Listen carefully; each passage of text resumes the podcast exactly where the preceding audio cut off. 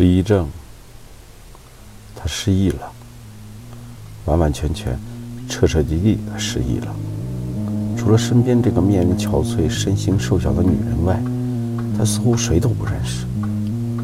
其实这个女人他也不认识，他只是从一的眼睛里看出了一种深深的羁绊。女人陪着他走了很多地方，看了很多医生。女人无悔的付出让他也非常感动。终于，他恢复了大部分的记忆。他为她准备了烛光晚餐。亲爱的，你是我的妻子，还是我的女友？真抱歉，我还是不记得你。女人羞涩的红了脸，低声说道：“这都不重要，我只是想问你一件事。”那一天晚上，你为什么要杀我？